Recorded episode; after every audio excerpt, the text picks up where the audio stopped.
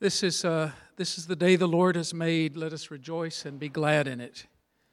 Uh, that's easier to do in uh, a place like this where we look over the ocean and remind ourselves that God decided that 71% of the planet should be water and, uh, and that we would be visitors there.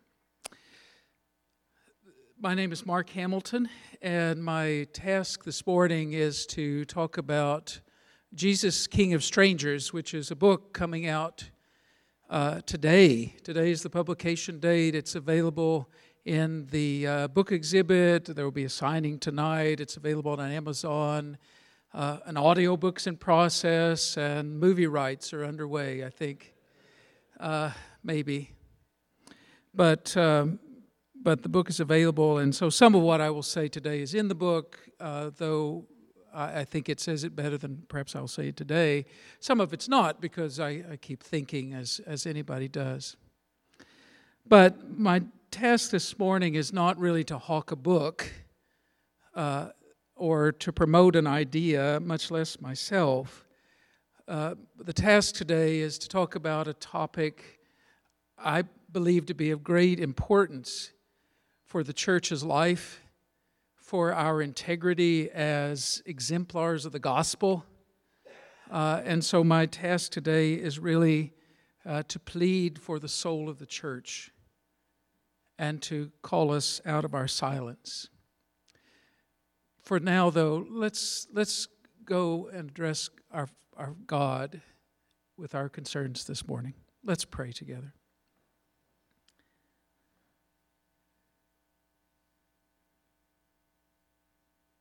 Well, Lord, as we hear the sound of the water burbling, as we hear the, st- the thump, thump of our own hearts, as we hear the voices of our fellow human beings, we stand before you as your children in desperate need of your presence, in great want when we feel your absence. Lord, we come to you today crying out to you and asking for your help. Help us to see the beauty of your creation. Help us to see the wonders of your grace, which extends not just to us or people like us, but to all around us. Help us to see the needs of our fellow human beings, our brothers and sisters. Help us to worry less about passports and citizenship and more about the work you're doing in each and every life. Help us to see in our neighbor, especially the one who looks the most different from us, the face of Jesus, who is, who is other than us. Help us to break out of our silence as a church. Help us to do what we can. Help us to rest our confidence in you, knowing that your work is far greater than we can imagine. And that even now you're planting seeds in the hearts of men and women who will act in ways that we do not anticipate, but which we will celebrate. Lord, help us to hear the cries that you also hear. The cries of those separated from their families, the cries of those in need, the cries of those who simply want to build a better life, the cries of those who are afraid. Help us to hear those cries and respond to them. Let us be your instruments in this world to whatever degree we can be. And today, give us wisdom. Open up your word to us so that we can hear it afresh and grow in its observance. This we pray in Jesus' name, the one who was himself a migrant, who had no place to lay his head. Amen.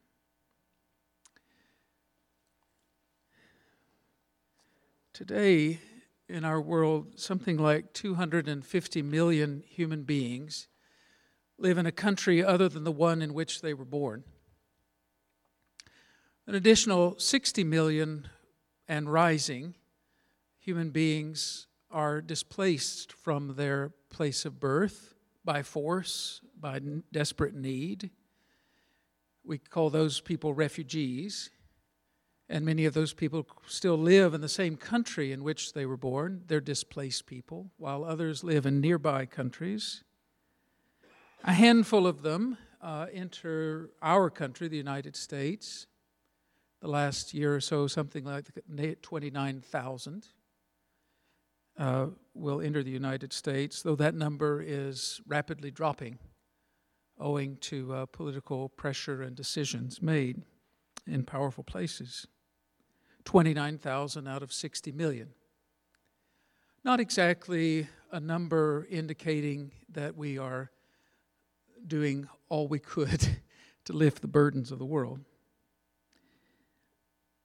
Around the world, in the developed countries, uh, the issues of immigration, the free movement of people, has become a political issue.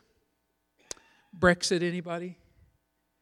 Uh, and has shaped uh, political discourse in a range of countries, including our own.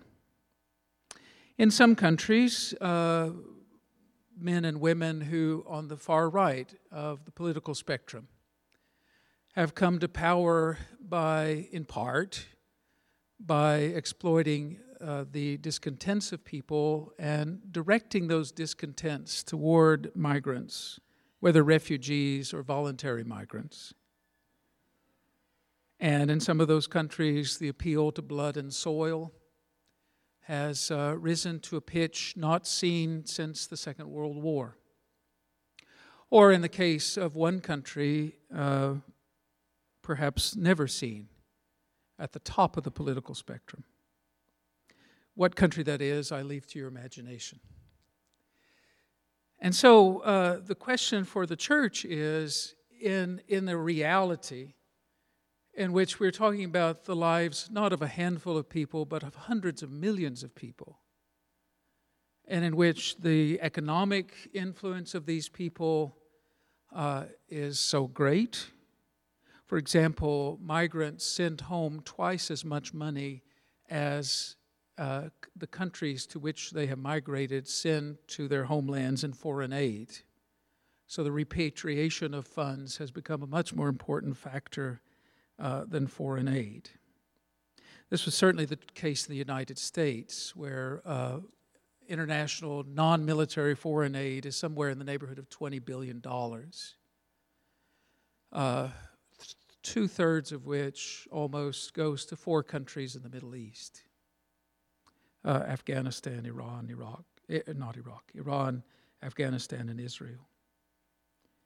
So we live in a world, a complicated world, and my task today is not to get us to the realm of foreign policy or economic policy or law, even. What I want to do this morning is just to talk about the moral surroundings that law needs.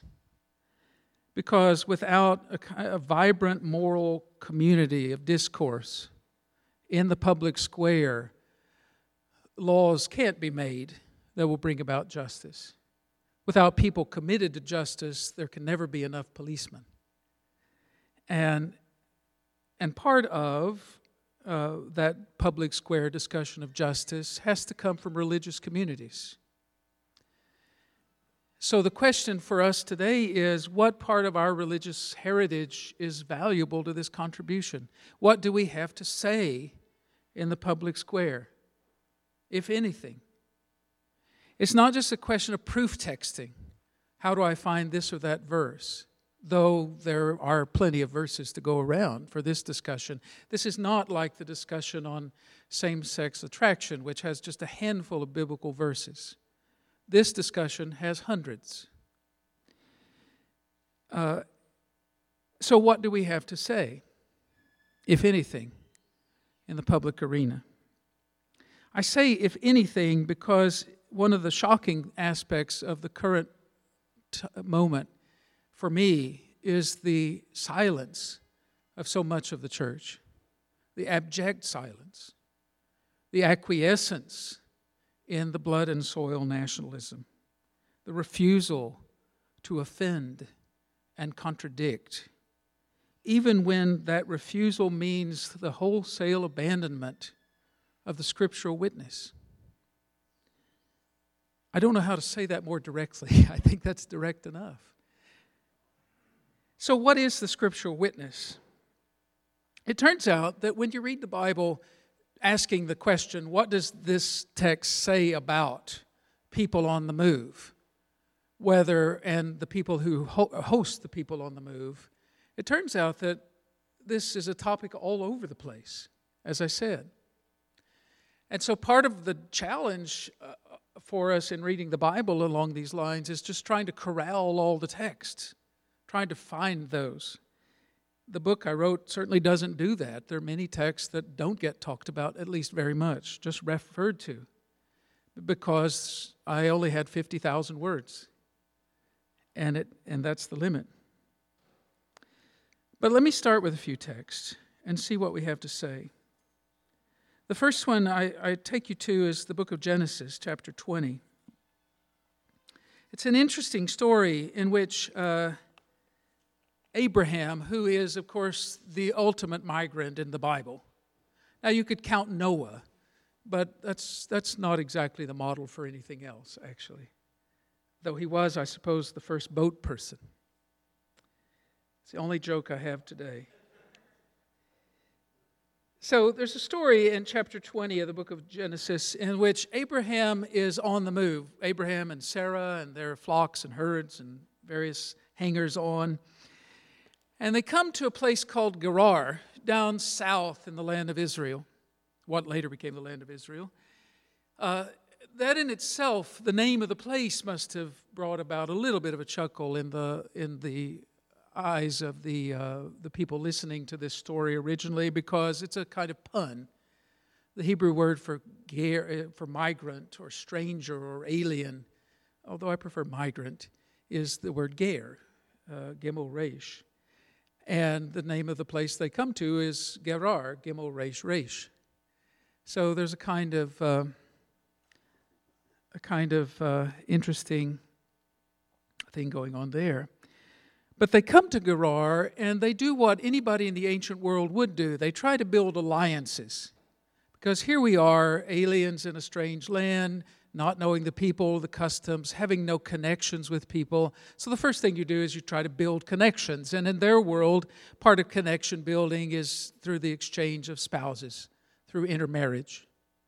And so Abraham does what he has done before the last time he showed up in a foreign country, Egypt in that case he passes his sister off as his wife.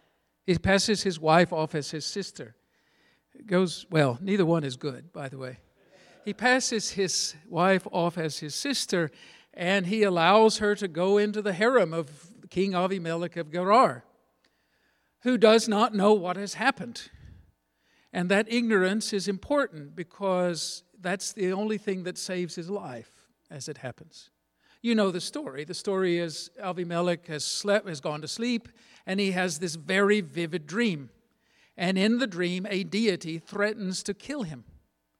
Now, I've had some scary dreams before, honestly, especially during faculty meetings.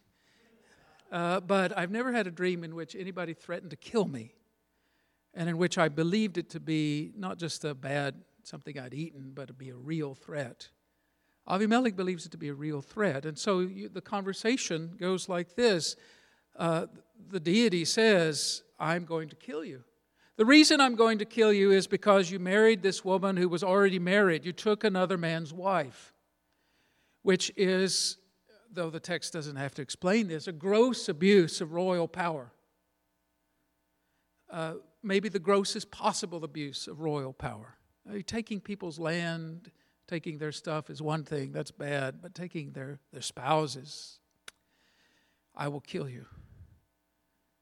You do wonder why that same deity didn't say that to David, had to send a prophet. Avimelech says, wait, wait a minute. And this is all happening in the dream, which is kind of a little bit funny, I think. He says, he says, Well, sir, I, I, didn't, I didn't know. I didn't know. I was innocent.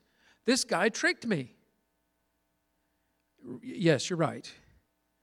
He tricked you. Sorry about that. What you need to do is return the wife, kind of make everything right. And because he is a prophet, I will ask him to pray for you. I'll come back to that in a minute. And Avimelech goes the next day to Abraham and he says, You know, I'm paraphrasing slightly, but only slightly because I think the Bible deletes some of the words he must have said. It says, uh, You know, what in the world were you doing? What, what were you thinking, Abraham, when you did this to me? And Abraham has the most curious example that I think is worth our reading because it gives us insight into Israel's understanding of what it meant to be a migrant. Uh, what have you done to us? Genesis 20, verse 9. How did I sin against you that you have brought such great guilt on me and my kingdom? You have done things to me that ought not to be done. And Avimelech said to Abraham again, What were you thinking of that you did this thing? Here's his answer.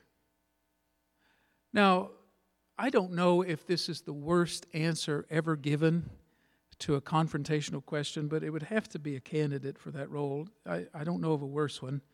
I did it because I thought there is no fear of God in all this place, and they will kill me because of my wife. Besides, she is my sister, the daughter of my father, but not the daughter of my mother, and she became my wife. And when God caused me to wander my, from my father's house, I said to her, This is the kindness you must do to me. At every place to which we come, say to me of me, He is my brother. That's his answer. Now, how many problems are there with this answer? First of all, well, I don't know how many there are. There are a lot of them. Abraham opens with an insult. He says, The reason I lied to you is because I believed that you were not the sort of person to whom the truth was owed.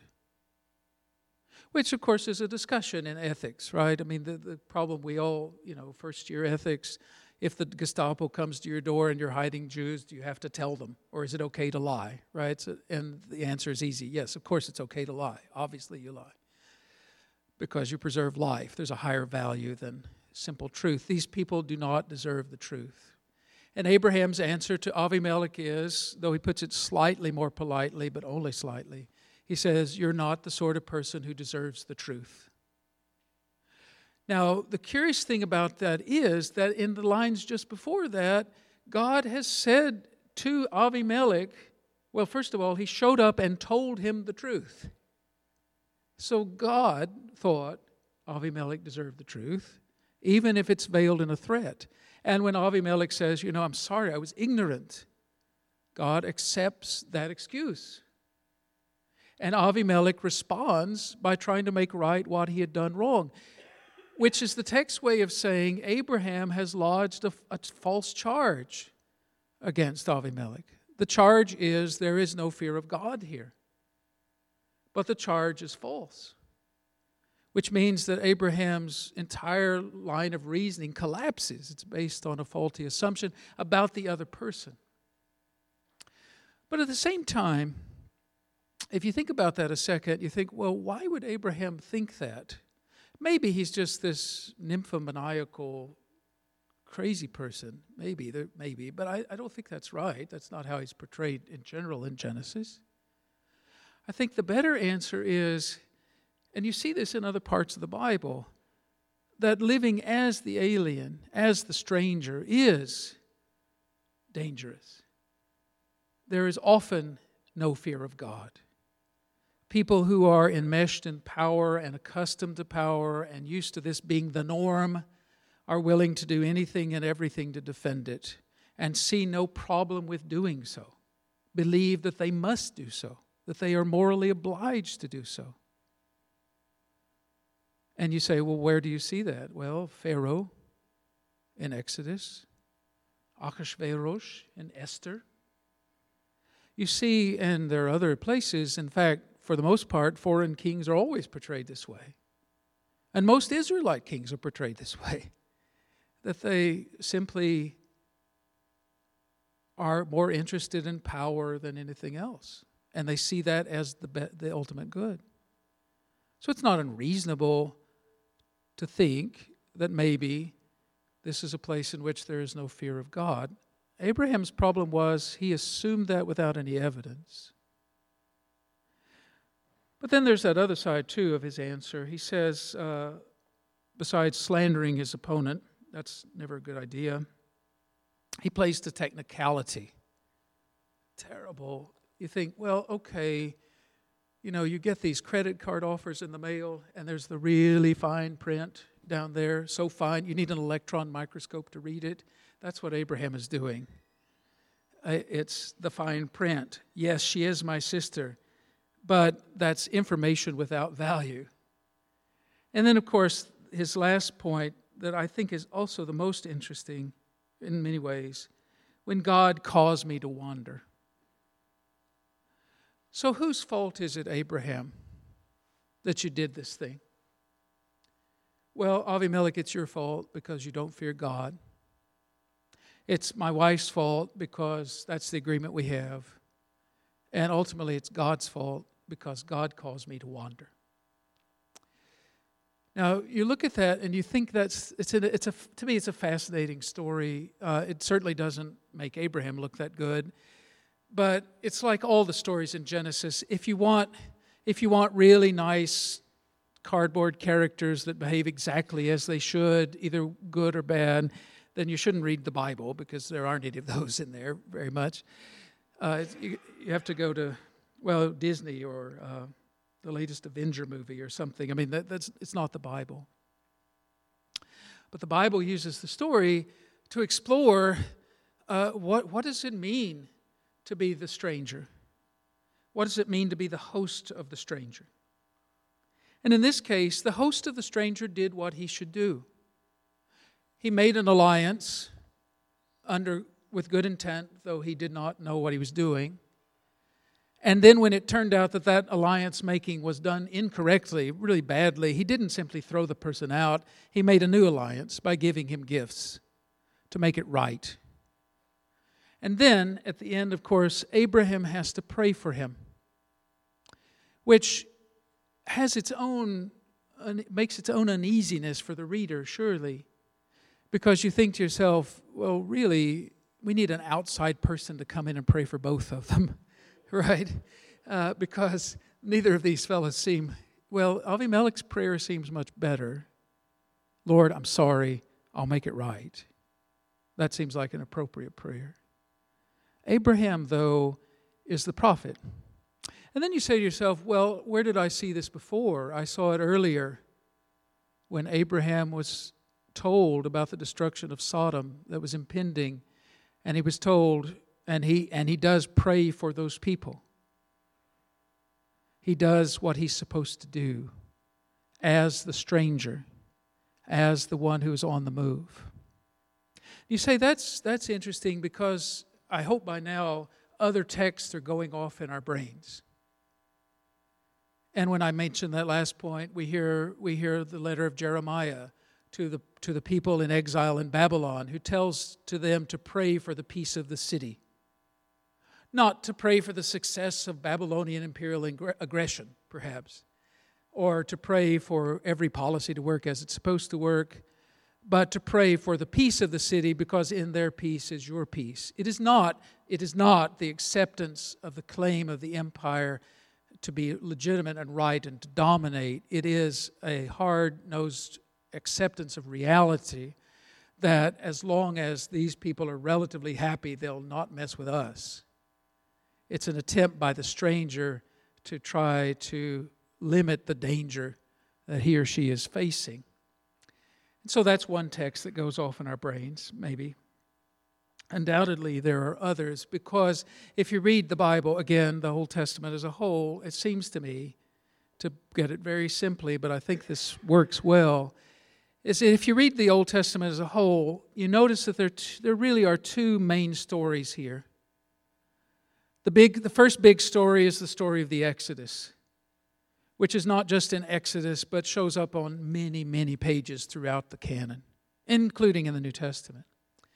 And the second big story is the story of exile, the story of the mass deportations from the late 8th century to the early 6th century BC. Those two events have huge ramifications for Israel's uh, self understanding and its way of life, and therefore for the formation of the Bible, and therefore for the formation of Christianity. Those events still bear fruit and have impact thousands of years later. Now, we know about the first one because we can see Charlton Heston in our heads, uh, who was more Mosaic than Moses was. Uh, but the exile has not yet, as far as I know, had its great movie. Uh, perhaps someday it will. And yet, that experience or set of experiences profoundly shapes how the Bible looks at the world, not just the Old Testament, but also the New Testament. So that's point one story. There are many other stories we could talk about. I want to go to point two, which is about law. And I just want to read one law, even though this commandment is repeated again and again in the Old Testament. And it comes from the book of Exodus, chapter 22. Uh, verse 21 in English. It's part of what, what's called the covenant code. Uh, Exodus calls it covenant, and we say code because it's a list of laws. It's not really a code, it's a collection of laws. In other words, it doesn't cover every imaginable situation, but it covers a lot of things. And amongst the, these laws addressed to these farmers in ancient Israel are, are these chapter 22, verse 21. You should not wrong or oppress a ger, a migrant, a resident alien, a stranger. For you were migrants in the land of Egypt. You should not abuse any widow or orphan. Now, that, that, that triad, I like to call it the triad of the vulnerable, shows up all over the Old Testament the widow, the orphan, the stranger. These are the people whose family structures are not necessarily able to protect them in a family oriented society. And without the kind of state providing any sort of safety net, which of course didn't exist before the 20th century for the most part, uh, family is everything. These are people whose families are, in some way or another, uh, not on the scene. Don't mistreat them. It's interesting, there's a warrant, there's a reason given, because you were aliens in the land of Egypt. You know, laws don't always have warrants, uh, sometimes they don't need them. You know, thou shalt not kill doesn't really need an explanation, it's self evident why you shouldn't do that. But this one apparently needs a bit of an explanation, though it's very short. It's very short because when the, when the text says you were, you were migrants in the land of Egypt, it triggers, it triggers vast amounts of communal collective memory. The story, we know the story. The story is the Exodus story. In other words, the law says don't oppress these people because to do so is to violate your core story in a fundamental way. That's point one. The next point is that it also assumes, it presupposes, without saying so explicitly, it presupposes that the law must, must rest on something more fundamental a culture of empathy and self understanding and understanding of the other. We have to be able to say, that person is like me. Those people, that collective, it's easier with individuals, right? But that collective of people is like us. Their experiences are analogous to our experiences. They may not be the same in every way, but they're close enough that the lessons I learned from my experience I should be able to employ in engaging with theirs. That's point two. And point three it's rather striking. Again, it's not spelled out, but it's obviously there, and that is if you treat those migrants abusively, you will be like not yourselves, not Israel, but you will be like Pharaoh and his hinge people. You, your society will be what Deuteronomy calls the house of slaves. Right? And so, and so if you don't want to do that, don't act this way. And so, empathy, sense of honor, uh, sense of self identity and integrity, all these things are being triggered by this, this one, little, one little clause for you were slaves in the land of Egypt. That's one warrant. But there's another warrant that's given.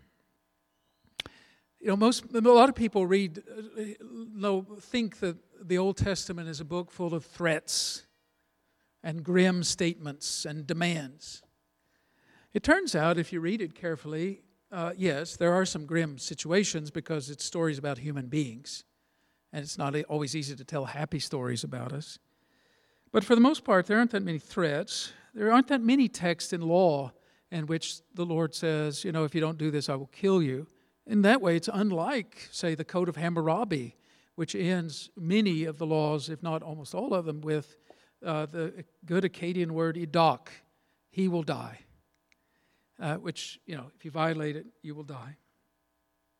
But this text does have a line like that if you abuse them. When they cry out to me, I will surely heed their cry. My wrath will burn, and I will kill you with the sword, and your wives will become widows, and your children orphans. I like it when the Bible is vague, don't you? Uh, ambiguous, unclear. Uh, this is not one of those cases. Why the threat? The threat comes from a deity who is profoundly affronted by the abuse of these people.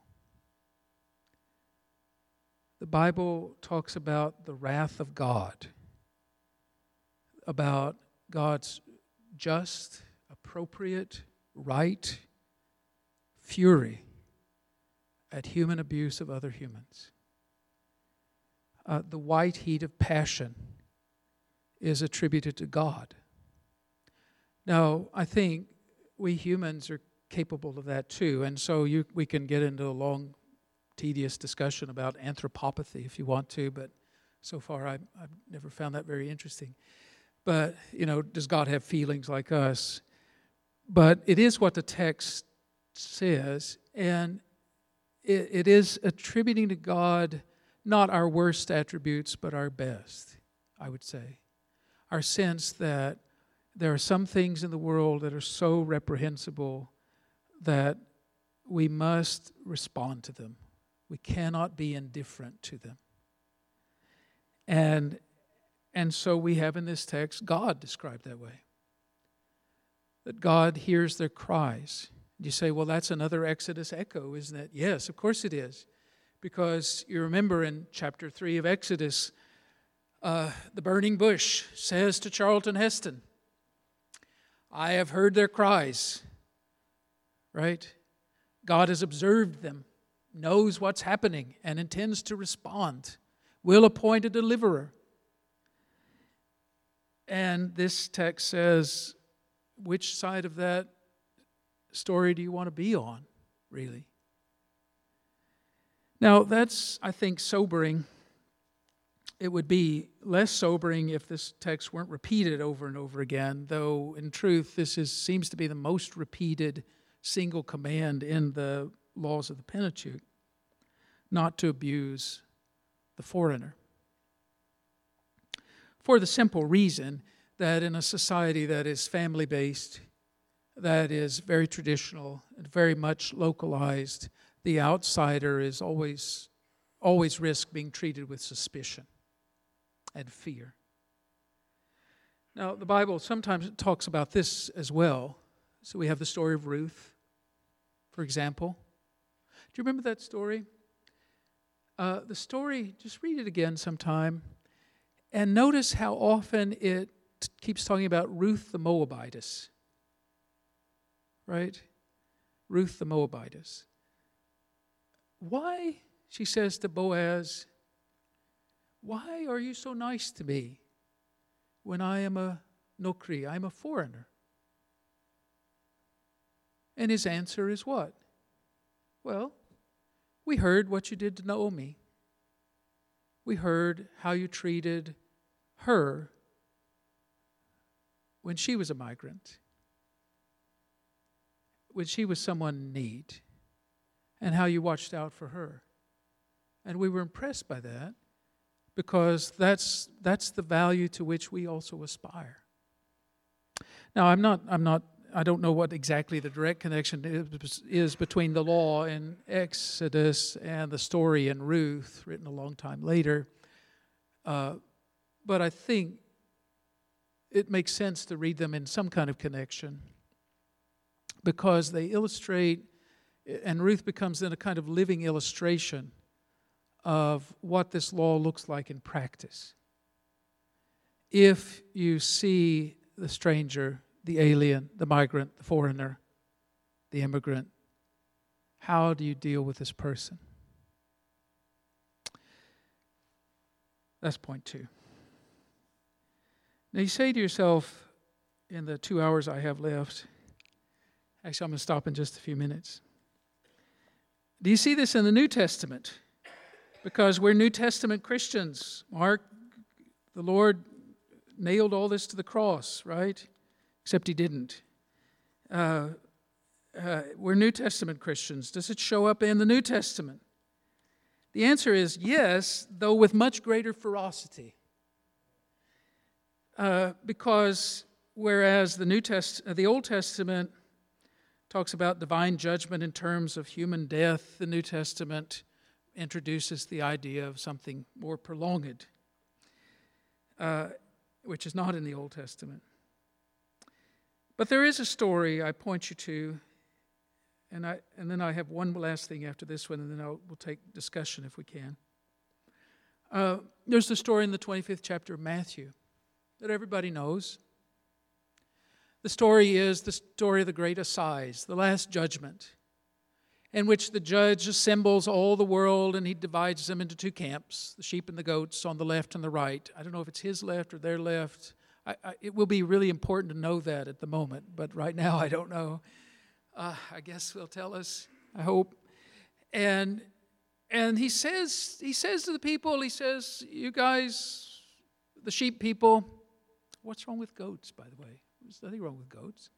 He says to the people who are welcome, he says, "Okay, you did it. You did the right thing. Come into the kingdom." And these people are so righteous. They're so righteous, they say to the Lord, uh, Sir, there must be a mistake. We don't, we don't think we deserve any of this. And they, he says, Well, you, you fed the hungry, you visited the prisoner, there were strangers. No, I was a stranger. I was a migrant. Xenos. I was a migrant. You took me in. You say, well, this is the kind of the synagogue ethos, I think, and that's right, that in ancient Roman cities, uh, a synagogue was a kind of way station for traveling Jews as well. Uh, you came to town and you told folks you were part of the Jewish community, and they said, "And do you need a place to stay?" And it was a it was a conduit for hospitality. And that's an expectation of being in this community that you must share what you have with your, your, fellow, your fellow members of this community. Uh, and of course, there are other people who do that too. I, I, I learned recently from a friend of mine that uh, this was something the Pythagoreans did as well. That uh, if you were part of the Pythagorean community, going around doing geometry all the time, you don't get many Pythagorean jokes, I think. Uh, they, they had other beliefs besides geometry. Uh, that they would take care of you in the same way. So it's not unique to the Jews or the Christians, but it is part of the ethos of, of Judaism and Christianity. I was a stranger and you took me in, naked and you clothed me. And these righteous people are so righteous. They say to the great judge, Sir, we don't, when did we do that? You know, I'm running through my brain, and I'd really like to take credit for that, but I, I, I'm sorry, I don't remember. You did it to the least of these. And to the others, to the others, he says, uh, You didn't. But Lord, we. Uh, we and you hear the desperation. We did we did great wonders in your name. We cast out demons. We proclaimed your name in dangerous places. We spoke at the Pepperdine lecture. I, I don't don't know who you are. I'm sorry.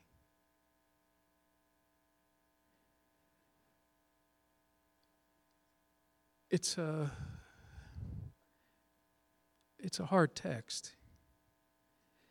Uh, I know we like to demythologize this, and we debate whether hell is real or whatever, uh, which I can't imagine how we have any access to the knowledge required for that conversation. But anyway, uh, there's something here about the great judge evaluating us on the basis of our care for the alien, among other people. This is why, final text, the letter to the Hebrews. In this marvelous exhortation at the end of the letter, follows the great vision that it sets out in chapter 12 laying aside the weight, let us look unto Jesus, the author and finisher of our faith, and and, and we are not like those who have come to, Zion, to, to, to Sinai where the mountain quaked and everybody trembled and everybody was afraid and nobody wanted to say, hear anything. And they said to Moses, You know, we, somebody could get killed up there, you go up there.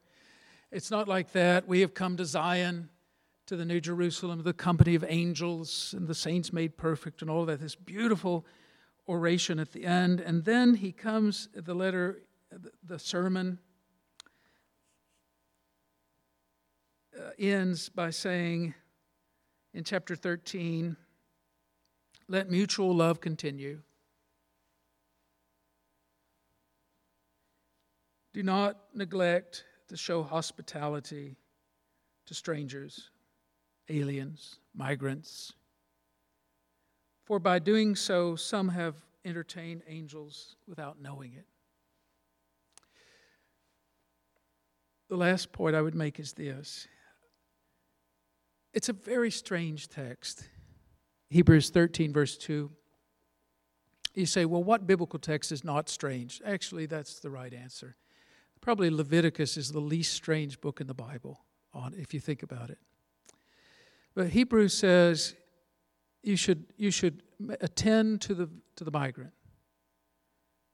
because people who do that have been known to entertain angels. It's a very weird reason to give. I would have said, you should do that because you, maybe you'll be that person yourself and need help.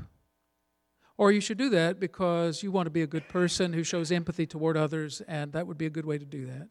Or you should do that because you know that God is a judge who t- takes kindly to people who unkindly to people who don't do that. So you should do that out of respect. All of those are perfectly good reasons. But the reason he gives is a surprising reason. He says, Some have entertained angels. Because, because the Hebrews writer wants to say to those early Christians, and I think to us, that as Christian people we live in a world of wonder. We serve a God who creates out of nothing something beautiful, who transforms the lives of people in dramatic ways, who preserves people over time and generations and even centuries who intervenes in the lives of people in saving ways, who hears the cries of the neediest, the smallest, the least of us, and sometimes refuses to respond to the most powerful. Ought we not to see the world in which we live as a world of wonder? I say that because so many of us today and in our news media and in our politics see the issue of migration as a problem to be solved. And of course, it does contain a great many problems.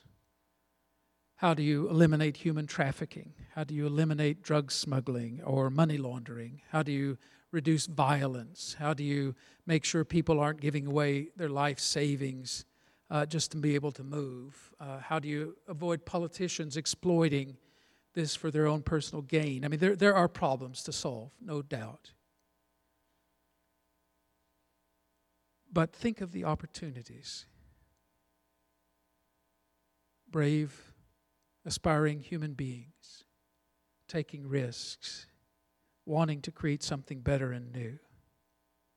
What untapped opportunities. And for Christian people, because the largest single religion amongst migrants today is Christianity uh, by far. Uh, the opportunity for the work of God in the world to be seen, for revival and renewal in the global north to happen in a profoundly secular culture that has lost its mind. Uh, the opportunities to serve. Hebrews invites us finally to see not just problem, but hope.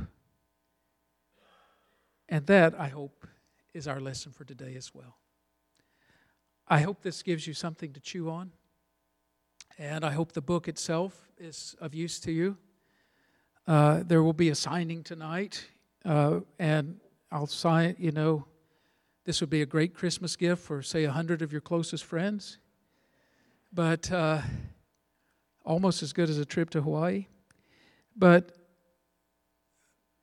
whether you buy the book or not is not the point. Uh, the real point is can we be instruments of God's peace for those around us who need help? And can we be willing not just to give to those in need, but to build alliances with those who can grow not to be our dependents, but our friends? That's the question. Because we're not, we're not in the charity giving business, we are in the community building business.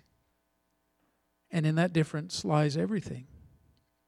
Thank you for listening. I'm very grateful for your time here today. God bless you all.